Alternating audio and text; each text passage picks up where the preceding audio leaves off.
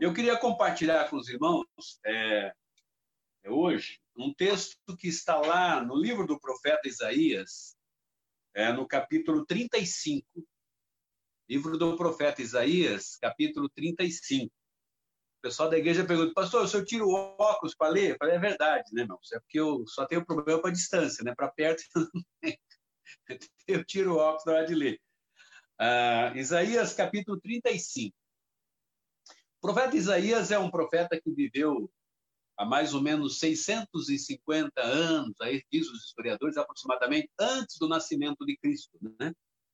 E eu tenho assim uma uma empatia, uma afinidade muito grande, gosto muito do profeta Isaías.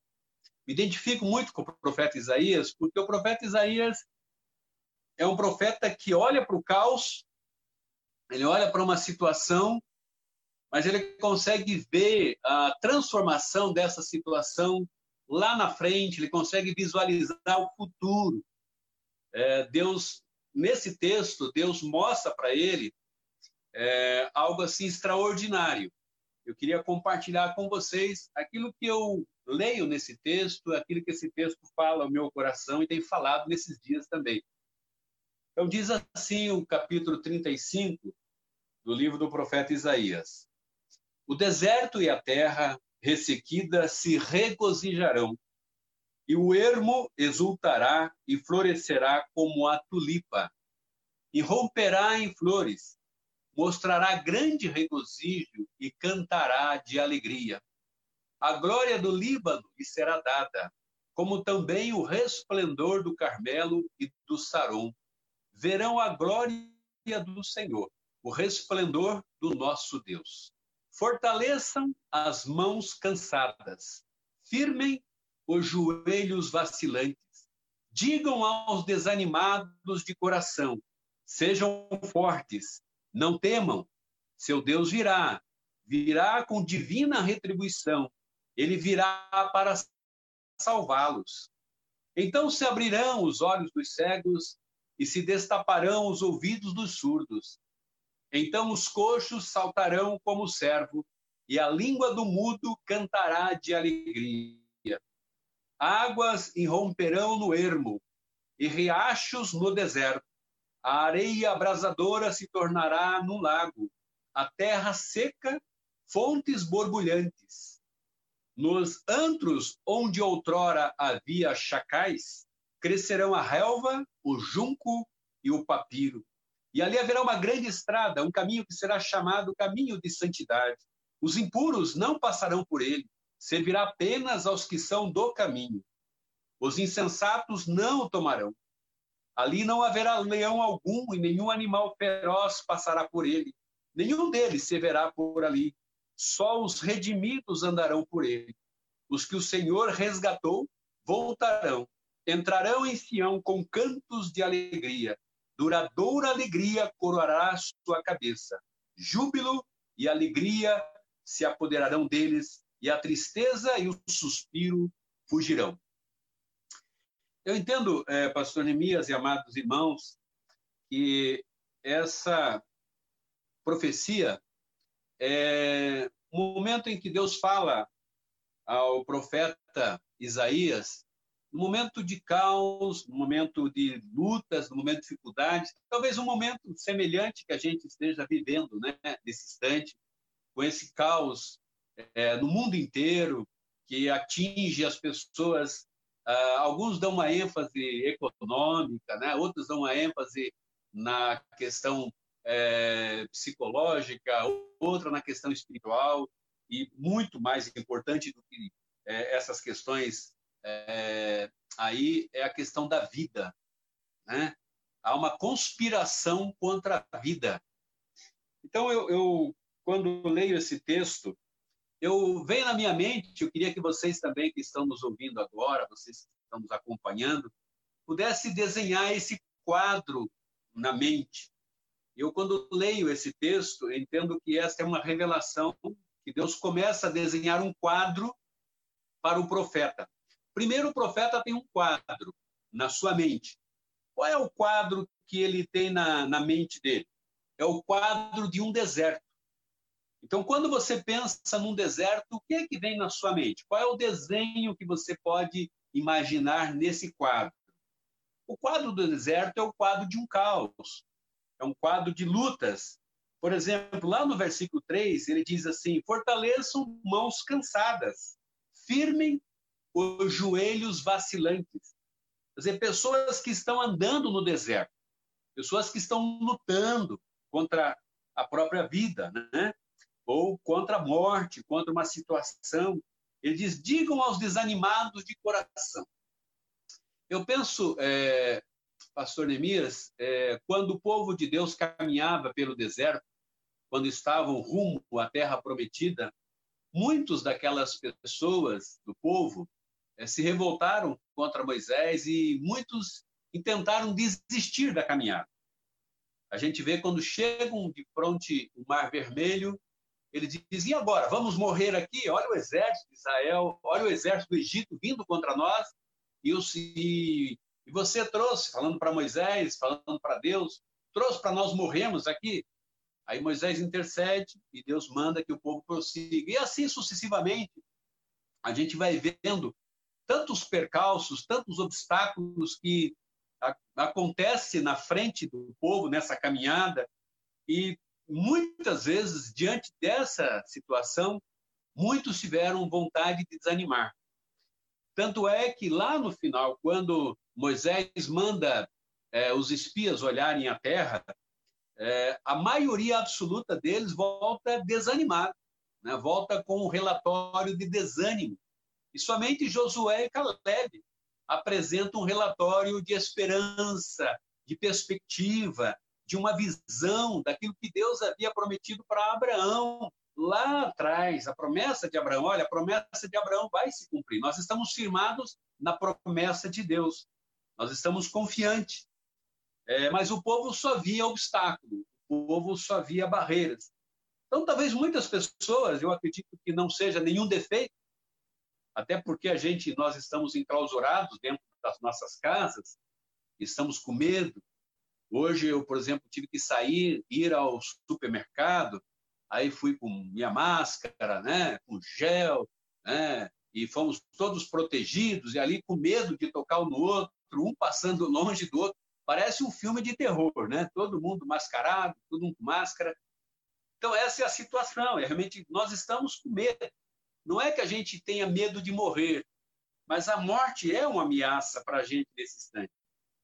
Ah, e aí eu vejo o profeta Isaías, então, olhando para a nação e vê esse quadro de deserto. O quadro é um quadro desolador. É, e o deserto é aquela, aquela, aquela visão de areia escaldante, né, do sol é, em cima da gente, daquela caminhada exaustiva, o cansaço, a sede, a fome e a falta de perspectiva.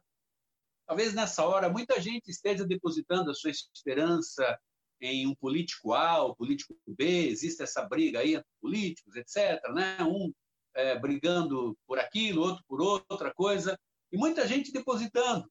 E eu fico pensando né, que esse é o momento da gente voltar os olhos para aquele que está acima de tudo. Quem está realmente no controle é, é, da nação, quem está no controle, que é o Senhor, que é um Deus soberano, e que ele está olhando para nós nesse instante. Quando você estava lendo o profeta Abacuque, no capítulo 3, eu estava lembrando lá no capítulo 1 de Abacuque, quando ele começa a orar e falar com Deus, ele começa a questionar Deus sobre o silêncio de Deus. Né?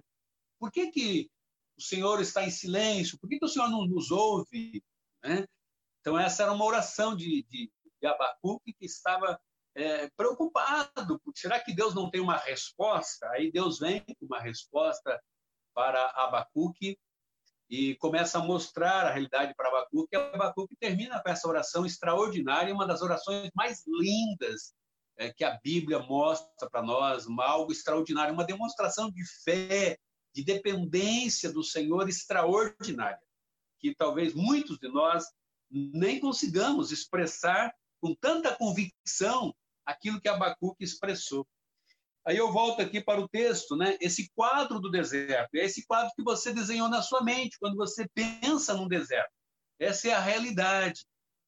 Mas diante desse quadro, aí é, o profeta começa a olhar a mão de Deus. Ele diz: o deserto e a terra ressequida se regozijarão.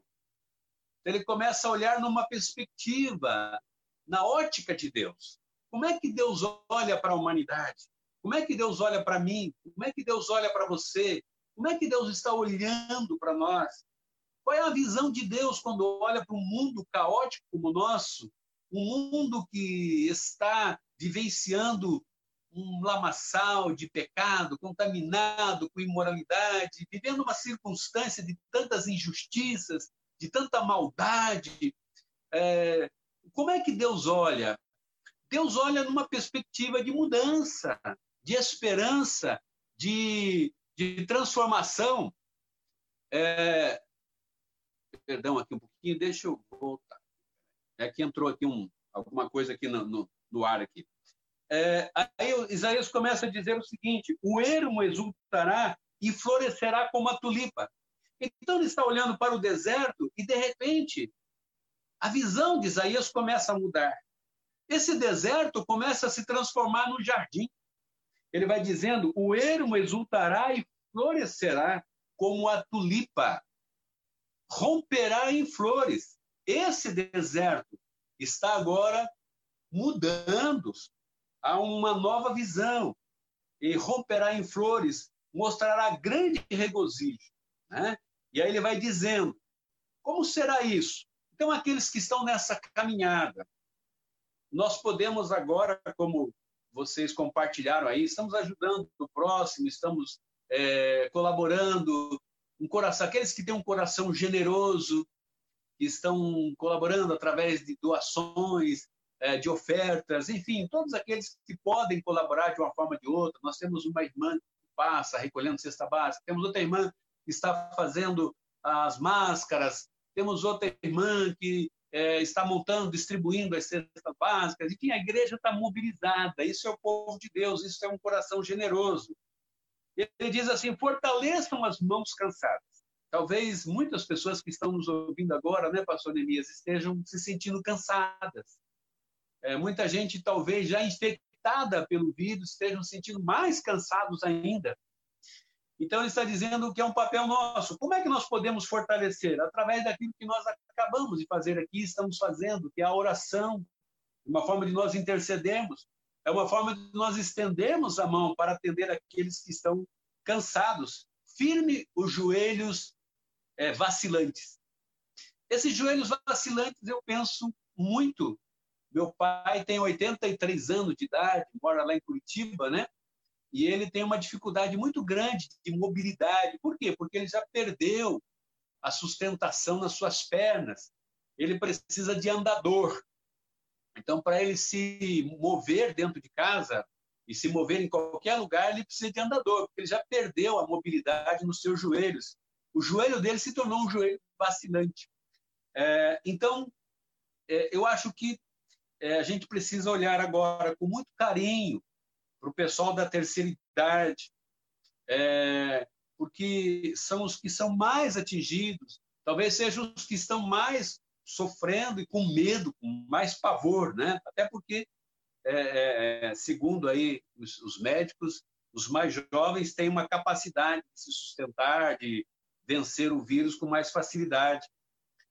Ele digo assim, está dizendo assim, olha, qual é a nossa palavra? Sejam fortes, não temam, Deus virá para salvá-los. Isto é, Deus sempre está vindo ao nosso encontro. Em momento algum, Deus nos abandona. Assim como a gente viu lá em Abacuque, quando Deus se apresenta para Abacuque e, e vem ao encontro de Abacuque, Deus vai fazer o que precisa ser feito e Abacuque continua confiante. E aí ele vai dizendo aqui, as águas, veja, pastor é, irmãos, esse deserto que nós acabamos de desenhar aí nesse quadro, esse deserto agora está mudando. De repente, as águas irrompem, versículo, versículo 6, né?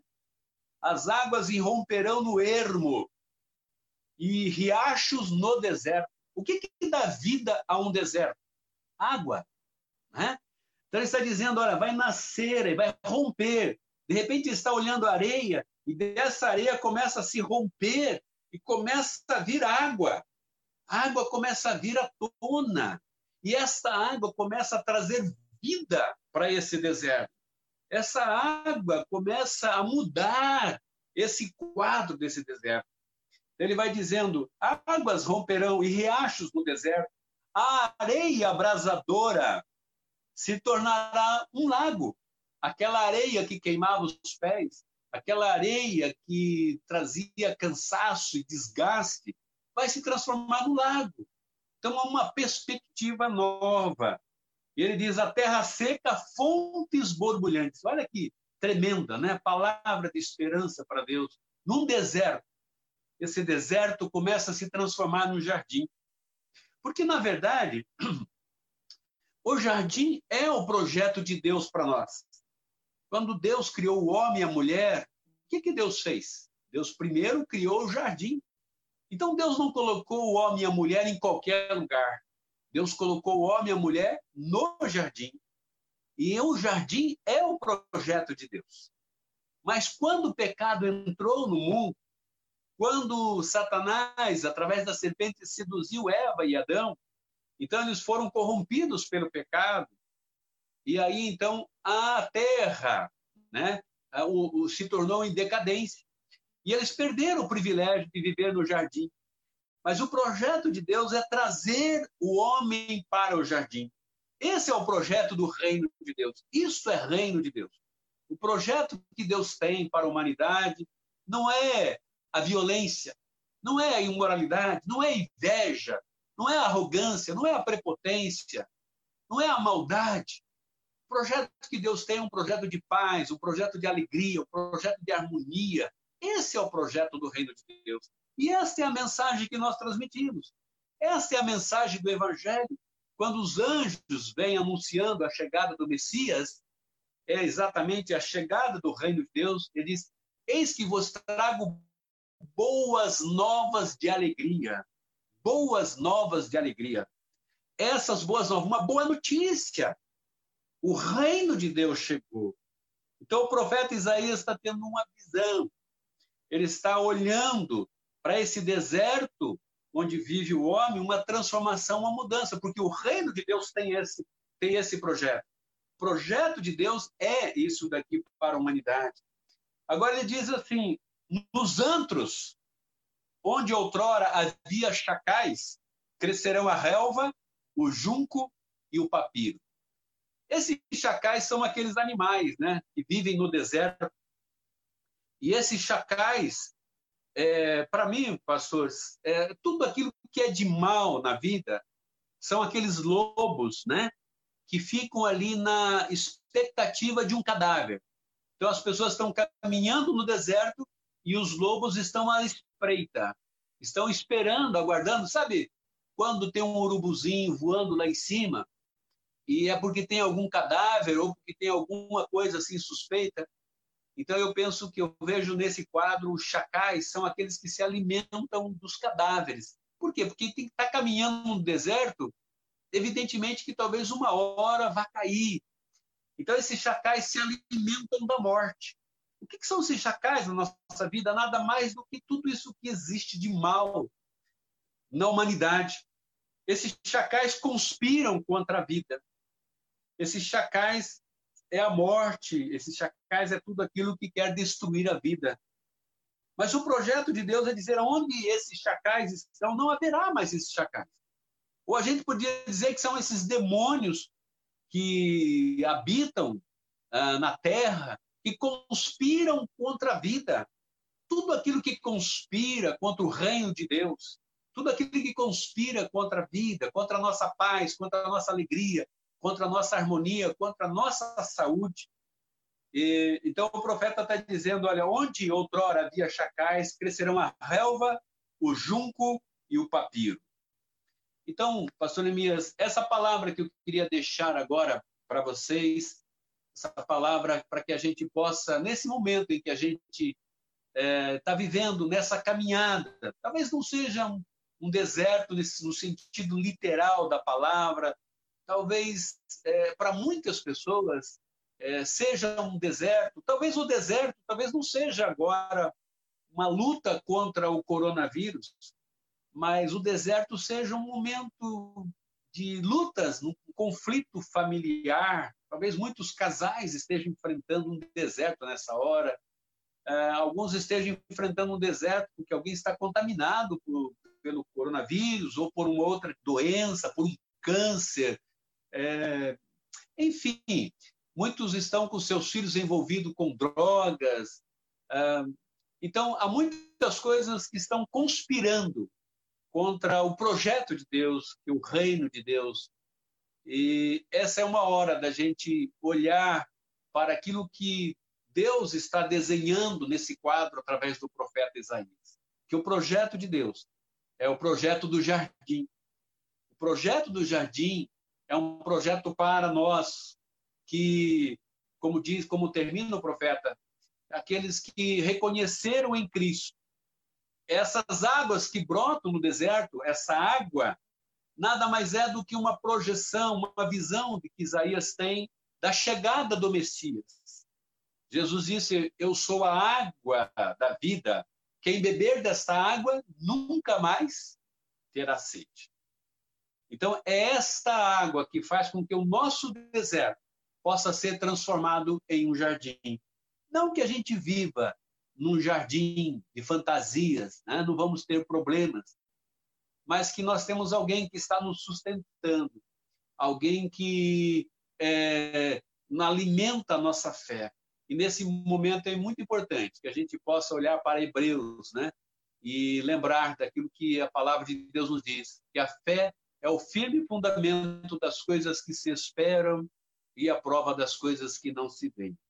Então, essa é a palavra que eu gostaria de compartilhar com vocês, que vocês possam continuar confiantes.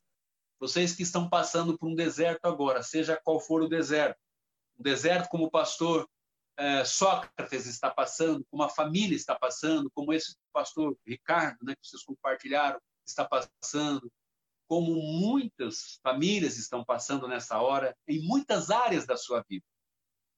Eu sei que a morte conspira constantemente nesse instante contra todos, contra o mundo inteiro. Mas nós cremos um Deus que é vida. Jesus disse: Eu sou o caminho, a verdade e a vida. Né? Então, que a gente possa olhar nesse instante, não nessa perspectiva do caos, mas na perspectiva que Deus pode transformar. E a nossa esperança é que essa situação passe o mais breve possível e que todos nós possamos ter esse privilégio e nos encontrarmos para uma grande celebração. E como disse a irmã ainda, nos abraçarmos e estarmos juntos, louvando a Deus. Vai ser uma grande festa, o nosso primeiro encontro, com certeza. Né? E que a gente possa ser o porta-voz dessa mensagem de esperança, que é o Evangelho, para muitas pessoas que estão em desespero nessa hora, vivendo esse momento de aflição. Que Deus os abençoe essa, o Espírito Santo possa completar essa palavra no coração de todos vocês nesta noite.